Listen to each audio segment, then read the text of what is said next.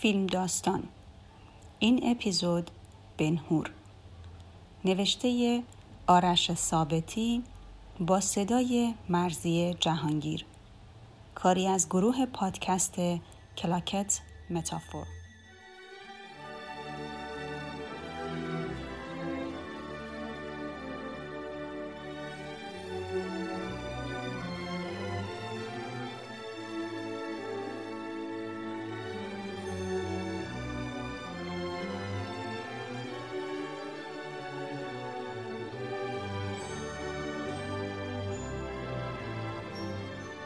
بنهور، تهران، هفت حوض، سال هزار و سیصد و شصت و هشت.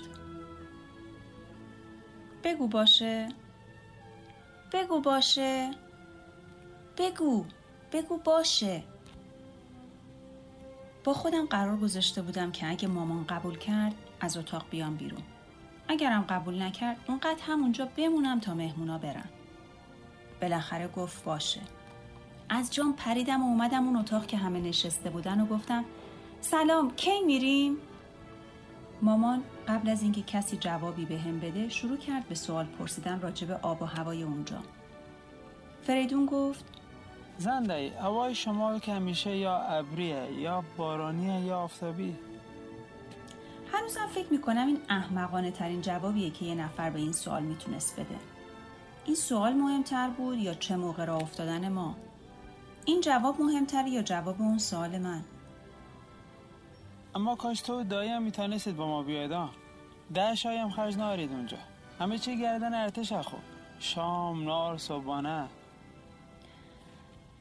نمیشه فریدون جان، وضعیت دایی تو که میبینی، منم که پا به ما.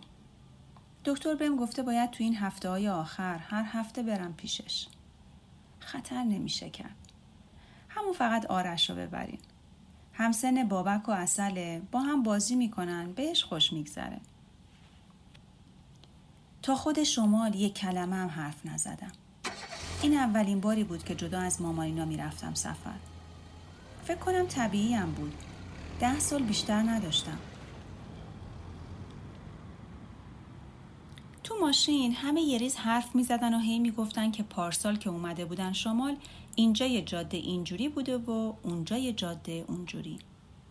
من تا حالا شمال نرفته بودم، همه جای جاده چالوس اصولا برام یه جوری بود. من که تا اون موقع بزرگترین چیزی که دیده بودم اتوبوس دو طبقه تهران بود و نهایتاً ساختمونای سه طبقه با دیدن گیت ورودی مجتمع ویلاهای ارتش که دو طرفش ماکت دو تا توپ خیلی بزرگ بود، آب دهنم خوش شده بود. به فریدون سلام نظامی دادن و ما وارد یه راه تقریباً طولانی شدیم که میخورد به مرکز مجتمع، جایی که پر بود از ساختمونای یه شکل یه اندازه که خیلی مرتب کنار همدیگه چیده شده بودن. آلیس داشت وارد سرزمین عجایبش میشد و این سرزمین بوی دریا میداد، بویی که واسه اولین بار توی زندگیم داشتم تجربهش میکردم.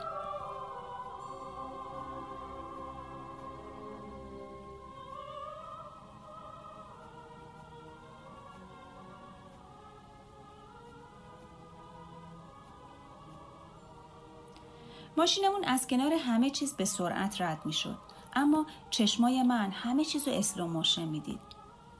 از کنار بزرگترین سالونی که توی زندگیم دیده بودم رد شدیم که روش نوشته بود غذاخوری. بعد یه عالمه تاب و سرسره و یه عالمه درخت که تا اون موقع اون شکلیشو ندیده بودم. روی سرمون یه عالم مرغ دریایی پرواز میکرد و انگار داشتن یه اپرای باشکوه میخوندن. رویایی بود، همه چیز رویایی بود. انگار همه چیز توی اون مجموعه با لگو درست شده بود، مرتب و منظم، تمیز و رنگارنگ. هنوزم با اینکه سالها از اون موقع گذشته، فکر میکنم هیچ جا قشنگتر از اونجا نیست.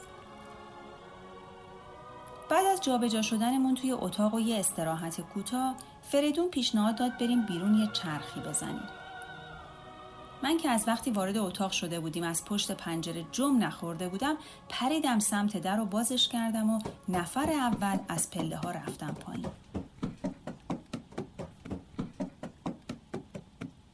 چند دقیقه بعد اونا هم اومدن و رفتیم به سمت یه مرکز تفریحی تجاری که بین ساحل و مجتمع بود. ازش پرسیدم میتونیم ما بچه ها بریم این ور اون ور بچرخیم؟ داریدم موتور خرا دور نشید و بچرخیم همین ور رو بپله که ببینم میتونم. اجازه صادر شده بود و من تا شعاع کوچیک و محدود دید فریدون و زنش فروخ میتونستم آزادی کنم. با عسل و بابک راه افتادیم سمت مغازه ها. چند تا ابر خاکستری اومده بودن وسط آسمون. اون تصویر اولین و تنها تصویری بود که از وقتی رسیده بودیم شمال برام آشنا بود. آخه تهران اون موقع زیاد بارون می اومد. خیره شدم به ابرا. فکر کردم یکم دلم تنگ شده واسه خونه. اما زود جلو خودم رو گرفتم که خیلی احساساتی نشم جلو بچه‌ها. دویدیم سمت مغازه. بچه ها دم در اولین بادبادک فروشی وایسادن و شروع کردن به حرف زدن و منم دستامو کردم توی جیب شلوارم و آروم آروم رفتم سمت استخر کم عمق خیلی بزرگی که واسه بچه ها درست کرده بودن. کی باور میکرد اون همه دختر و پسر لخت هم سن و سال من توی آب باشن؟ یکم خجالت کشیدم. نوک انگشتامو بردم ته جیبم زدم به ده تومانی که مامان بهم داده بود. میخواستم یه جایی خرجش کنم که به هم خیلی حال بده. سمت راست استخر یه سالونی بود که توش یه عالمه صندلی پلاستیکی گذاشته بودن. روبروی صندلی‌ها یه تلویزیون بزرگ بود. روی در ورودیش روی یه تیکه کاغذ یه جدول کشیده بودن. رفتم جلوتر ببینم چی روی کاغذ نوشتن که صدای شیهه چند تا اسب حواسمو پرت کرد. یکم اون برتر یه مانژ بزرگ بود که دورش رو با چوب حصار کشیده بودن. چند تا اسبم داشتن توش راه می‌رفتن. یه نگاه به فریدون کردم. داشت واسه بچه‌ها بادبادک حصیری می‌خرید. رفتم سمت اسبا. از تختهایی که افقی چسبیده بودن به هم بالا رفتم که قدم بلندتر بشه و خم شدم داخل مانژ. هرچی هوا تیره‌تر و باد بیشتر می‌شد، بین اسبا اونی که سر و گردن و دوتا دستاش خاکستری بود و بقیه بدنش سفید بیشتر خودشو نشون میداد. انگار فهمیده بود توی اون نور رنگش جادویی میشه و واسه همین با اون یالای بلندش یه جوری توی اون زمین میدوید و پا به شنا میکوبید که انگار میخواد بگه حال میکنی دارم رود میدوام. اما این اسب از همه چیزایی که از اول سفر دیده بودم جادویی تر بود. همه پولمو بدم برم سوارشم یا واسه مامانینا یه چیزی بخرم ببرم. با فریاد برو پایین آقا پسر یکی از اونایی که اونجا کار میکرد پریدم پایین. حالا یه سوم بالا و یه سوم پایین دیدم تخت چوب بود و من از وسط اونا خیره شده بودم به اسبه. چشماش درشت بودن، سیاه سیاه و مهربون مهربون. اگه داشتمش باهاش میرفتم مدرسه و نونوایی. دیگه مهم نیست میلاد دوچرخش رو نمیده من سوارشم یا حسنین و آتاری دارن. بس من میگم هر وقت جلوشون رد شدم با موهای دمش بزنه توی صورتشون. اصلا میتونم هر وقت بارون میاد دستامو به هم بچسبونم و صدای جغ در بیارم و اسبه بیاد زیر بالکن وایسه و من از اون بالا بپرم پشتش و بریم کوچه پشتی. اولین قطره بارون خورد توی صورتم و رویا پردازیمو خراب کرد. سرمو بردم بالا و به آسمون خیره شدم. طبق معمول سعی کردم دونه بعدی بارون رو نشونه بگیرم و یه جوری دهنمو تکون بدم که مستقیم بیفته روی زبونم و طبق معمول نتونستم. سرم آوردم پایین تا به اسب نگاه کنم. دیدم روبرون وایساده و از لای چوبا داره بهم نگاه میکنه. فاصلش با من یه وجب بود. نفسش میخورد توی صورتم. چشمای درشتش اندازی کل صورتم بود. آروم از تخت چوب رفتم بالا و اونم سرشو آورد بالا. حالا بینمون هیچی نبود. بوی دریا میداد و من که داشتم از ترس و هیجان میمردم با بدبختی سعی میکردم جلوی وسوسه دست زدن بهش رو بگیرم که تق یه چیزی محکم خورد پس گردنم و من تا یه سانتی دهن اسبه رفتم جلو و بعد اومدم عقب و از پشت پهن شدم روی زمین. اکر خره یابو من نگفتم جلو چشم ما دور نشد.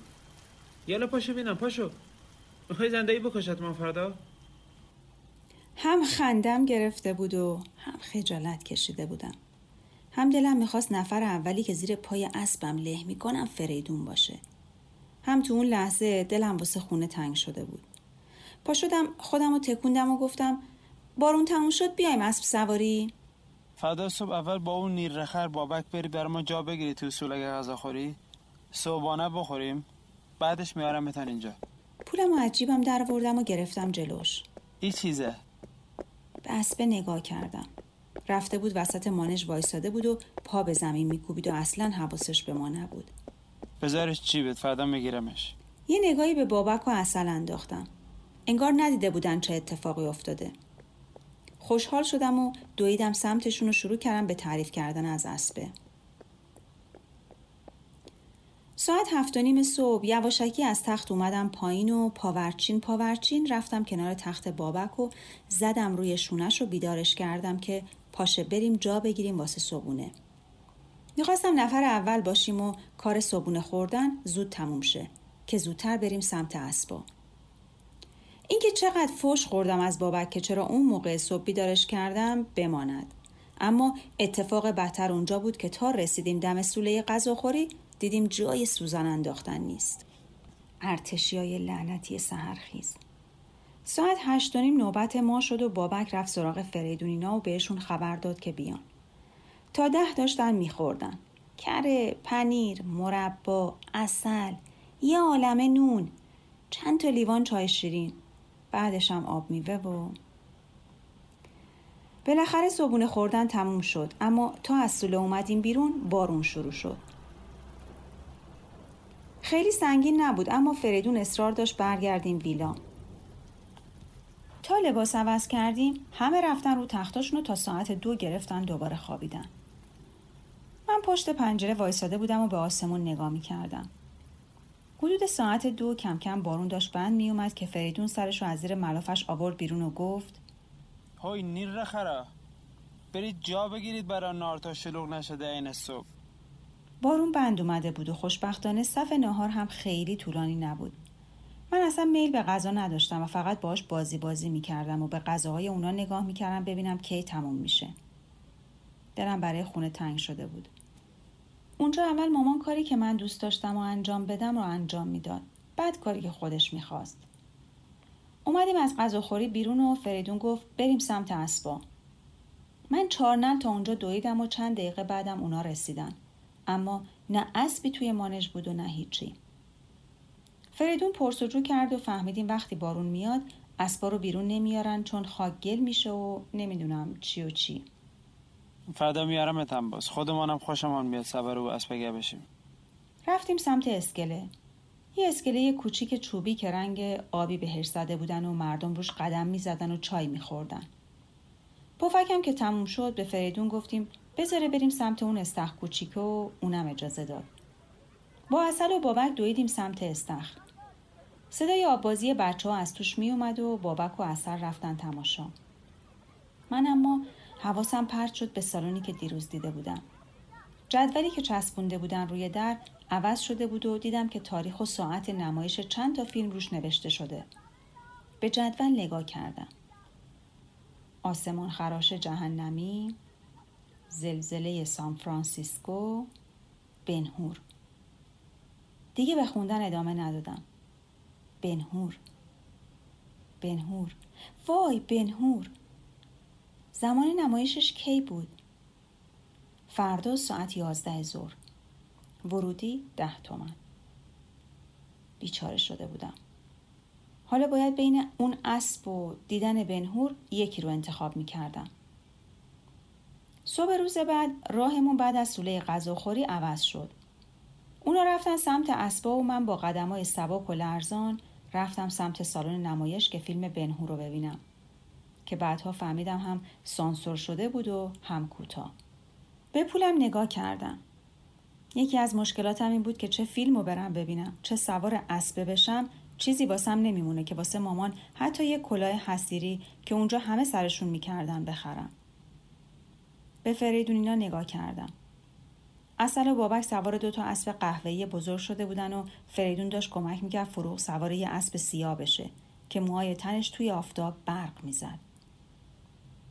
دو قدم برداشتم به سمت مانش. ایستادم. یادم افتاد که روی جلد کتاب داستان بنهور که توی خونه بود چند تا اسب داشتن میدویدن و پشتشون کلی گرد و خاک شده بود. پس حتما فیلم بنهورم توش اسب داره.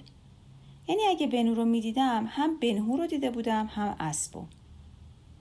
اما اسب توی فیلم کجا و اون اسب کجا؟ با خودم هی کلنجار میرفتم اما بیفایده بود. انگار مغز و دلم قبل از این که من بخوام هر تصمیمی بگیرم انتخابش رو کرده بودن.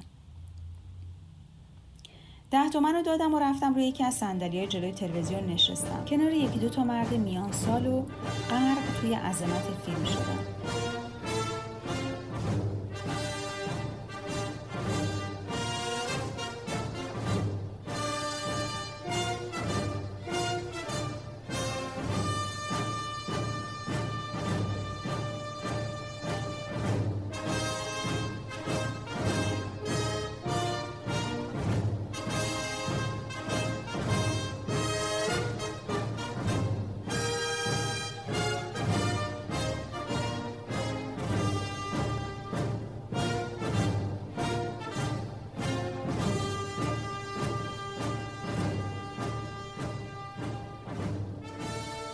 خواهر جودا بنهور سفالای سقف خونه رو ریخ روی سر فرمانده. چند دقیقه بعد از روی صندلیم پا شدم ببینم توی زمین اسب سواری چه خبره. هوا آفتابی بود و بابک اینا هم داشتن با اسباشون دور زمین میچرخیدن. کسی اما سوار اسب من نشده بود. برگشتم سر جام و سعی کردم حواسمو بیشتر جمع فیلم بکنم و به صدای آبازی بچه‌ها توی استخرم گوش نکنم. فکر میکنم وسط یکی از مکالمه‌های طولانی فیلم بود که خوابم برد و وقتی پا شدم دیدم فیلم تازه تموم شده و مردم دارن از سالن میرن بیرون. یه نگاهی به ساعت بالای تلویزیون کردم. حدود یک بود. از سالن اومدم بیرون و دیدم بابکینا دیگه پیش اسبا نیستن. رفتم سمت اسکله. اونجا هم نبودن. دویدم سمت سوله غذاخوری. دیدم توی صف ایستادن. فروخ که از اول سفر با من خیلی حرف نزده بود گفت دیدیمت اونجا خوابت برده بود. گفتیم بیدارت نکنیم خودت میای پیدامون میکنی. خوشت اومده بود از فیلم مگه؟ عسل گفت این چی فهمیده؟ همش خواب بوده که. راست میگفت. خاک تو سر من که هم بنهور رو کامل ندیده بودم، هم اسب سواری نکرده بودم و هم دیگه هیچ پولی نداشتم یه چیزی بخرم ببرم خونه. دو روز دیگه باید برمیگشتم تهران اما هم نمیتونستم دل از اونجا بکنم و هم دلم میخواست زودتر برگردیم که دیگه اون اسب رو نبینم. با اینکه فریدون یکی دو باری ازم پرسید که دیگه نمیخوام برم اسب سواری، غرورم اجازه نمیداد قبول کنم و هر بار بهش میگفتم نه. تا خود تهران یک کلمه هم حرف نزدم. دلم برای اونجا خیلی تنگ شده بود. مطمئن بودم سال دیگه هم قرار نیست باهاشون برم. این از اون اتفاقا بود که فقط یه بار میافتاد. منو در خونه پیاده کردن. مامان رو بالکن بود. از همونجا کلی باهاشون تعارف بازی کرد که بیام بالا استراحت کنن و بعد برن. اما اونا قبول نکردن و خلاصه مامان از روی همون بالکن منو ازشون تحویل گرفت و اونا هم رفتن. پله‌های سنگی بلندتر از حد استاندارد خونه رو با بیمیلی و بغض بالا رفتم. یک، دو، سه، چهار. ساکم رو دادم اون دستم. پنج، شیش، هفت، هشت، نو. پاگرد. یک، دو، سه، چهار، پنج. در خونه رو باز کردم. مامان داشت آروم با تلفن حرف میزد. خیلی ممنون. آره خدا رو شکر سالمه و همه چی خوبه. منم خوبم به لطف شما. با خودم فکر کردم چرا نباید سالم باشم من؟ اصلا کیه که داره حال منو میپرسه؟ اما چیزی نکشید که فهمیدم اصلا درباره من حرف نمیزدن. داشتن درباره بچه‌ای که یکم اونورتر از مامان روی یه تشک نرم خوابیده بود حرف می‌زدن. همونجا دم در نشستم و زل زدم به بیرون پنجره. هر لحظه ممکن بود بغضم بترکه. چرا همه چی اینجا عوض شده بود؟ چرا اصلا من شمال جا نذاشته بودم؟ چرا با ده تومنم هیچی واسه ماما اینا نخریده بودم؟ این بچه چیه دیگه؟ کاش بنهور رو نمیدیدم، سوار اسبه میشدم. چرا برگشتیم؟ من میخوام برگردم. مکالمه مامان تموم شد. آرش جان، چطوری مامان؟ خوش گذشت؟ من ساکت. چرا نمیای جلو برادرتو ببینی؟ پاشو پاشو بیا جلو. ساکم که هنوز روی پاهم بود و گذاشتم زمین و پا شدم و آروم رفتم سمت بچه.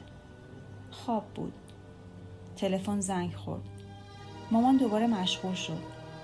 یه پتوی صورتی روشن بود که چند تا از ریشه‌هاش رو گرفته بود توی مشت کوچیکش. انگشتم و آروم بردم سمت اون یکی، دستش رو زدم به انگشتا و ناخوناش که انگار به داخل خم شده بودن. چشماش رو باز کرد. سیاه سیاه بودن. تا منو دید لبخند زد. صورتم رو بردم جلو، بازم جلوتر. بوی دریا میداد. دیگه دلخور نبودم که چرا از شمال برگشتم.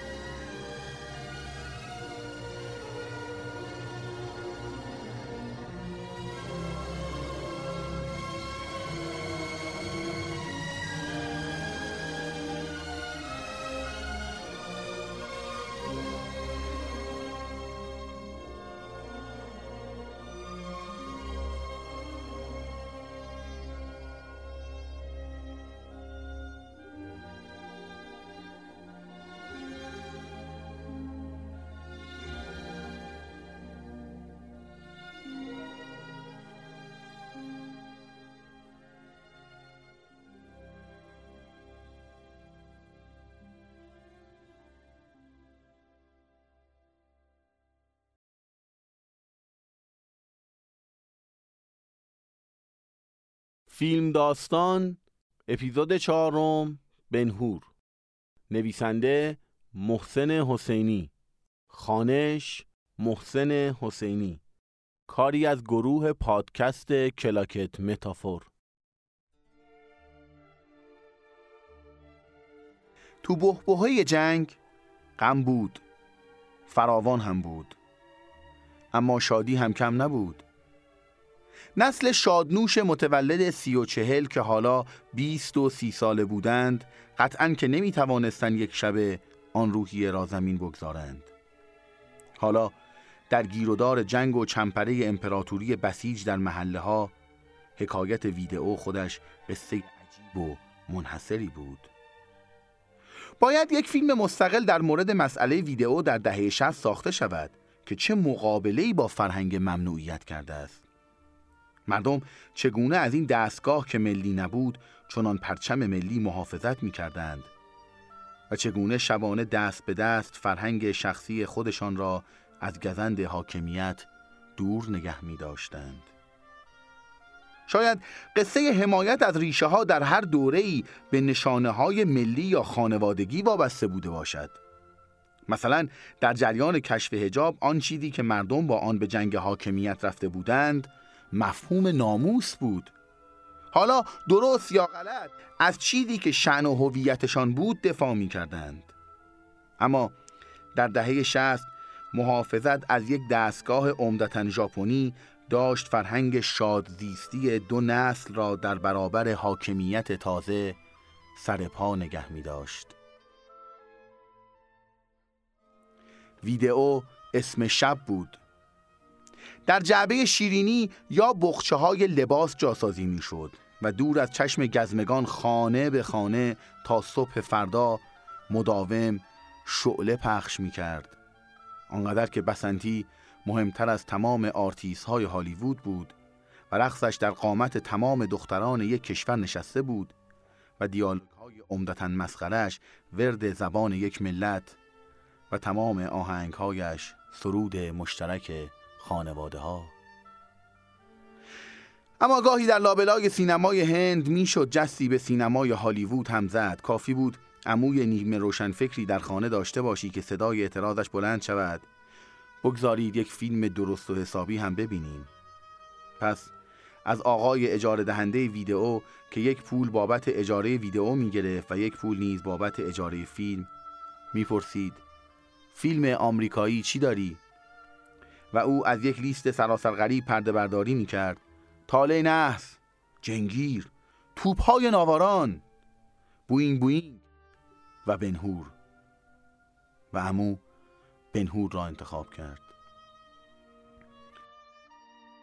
برای من که چند روزی بود میدانستم پنجشنبه به خانه عمه فخری خواهیم رفت تا ویدئو اجاره شود و با این فکر خوابیده بودم، مدرسه رفته بودم، فوتبال بازی کرده بودم و از هیجان خوابم کمتر شده بود.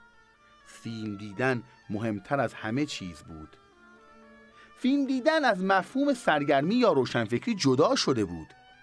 اگر بعدها با سینما روحیه دیگرخواهیم را آرام می کردم، اما آن روزها فیلم دیدن اصلا معنای دگراندیش بودن نداشت. اصلا همان معنای عام سرگرم شدن هم نداشت. فیلم دیدن آن روزها فقط نماد فخر فروختن بود. در مدرسه به همکلاسی‌ها فخر می فروختیم. هر کس فیلم تکراری ندیده بود، احترامش بیشتر بود. پس اگر من هم مثل عمو موافق فیلم بنهور بودم، نه به دلیل فهم و شورم از سینما بود. من فقط چهره جمال و منصور را تصور می کردم که شنبه در مدرسه با بردن نام بنهور چه قوقایی برپا کنم. پس باید اسامی فیلم هایی را که آقای اجاره دهنده مرور می کرد با دقت حفظ می کردم تا بعدها سوژه پوز دادنم کاملتر شود. مراسم از ساعت هشت شب آغاز شد. اول شعله، دوم قدرت و ایمان. و حالا که ساعت دمدمای دو صبح شده بود، پس از رأیگیری نوبت به بنهور رسیده بود. هیچ کس خیال خوابیدن نداشت. همه داشتن با زل زدن به تلویزیون جنگ با دو شبکه یک و دوی تلویزیون ملی را زنده نگه می داشتن. من اما آنقدر جنگجوی قدرتمندی نبودم. برای من سوم ابتدایی که ساعت نه شب فریاد دیر خوابیدن بود، تا همین جا هم بیش از ظرفیتم جنگیده بودم. باید وزیر ارشاد آن روزها که بعدها فهمیدم آقای خاتمی بوده است میفهمید که من هم به اندازه خودم با سانسور جنگیدم. اما خواب داشت محاصره‌ام میکرد. اما نباید میدان را خالی میکردم. مثل وقتی که در سرما تو خیابان معطل یک عزیزی مانده‌ای، سرما دارد به استخوان‌هایت فشار میآورد، اما وسوسه دیدار تو را پایبند میکند. اگر میخوابیدم شنبه برای جمال و منصور قصه به درد بخور نمیتوانستم دست و پا کنم. قصه گفتن از شعله و قدرت و ایمان آنقدر لوس و لو رفته بود که به هیچ دردی نمیخورد. پس تصمیمم را گرفتم. نمیخوابم. میخواهم بنهور را ببینم.